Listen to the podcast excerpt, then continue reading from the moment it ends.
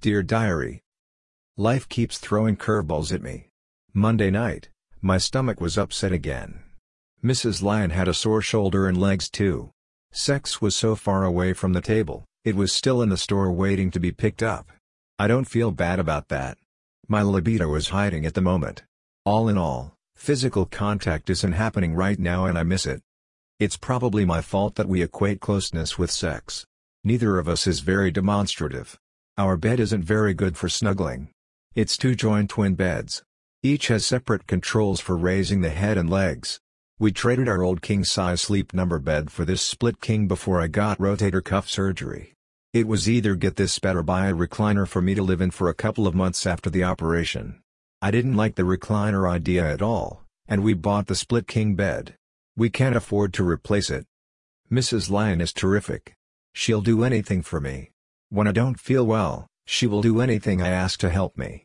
My problem is that I don't want to ask for anything at those times. I'm not sure why, but I don't. Monday night is a good example.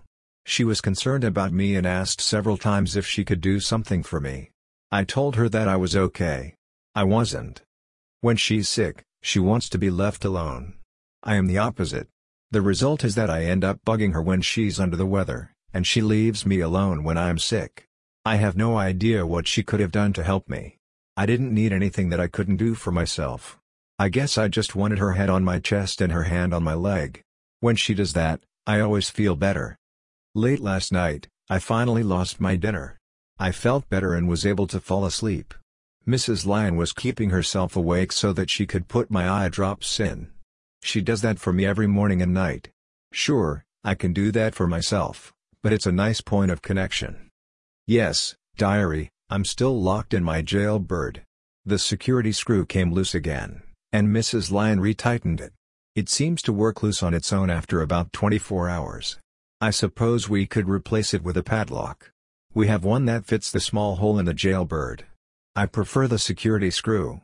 It's smaller than the lock and doesn't have sharp edges that catch my leg. The male chastity device is still comfortable and my urethra remains centered.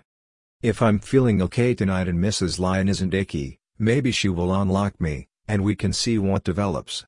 If not, we always have tomorrow.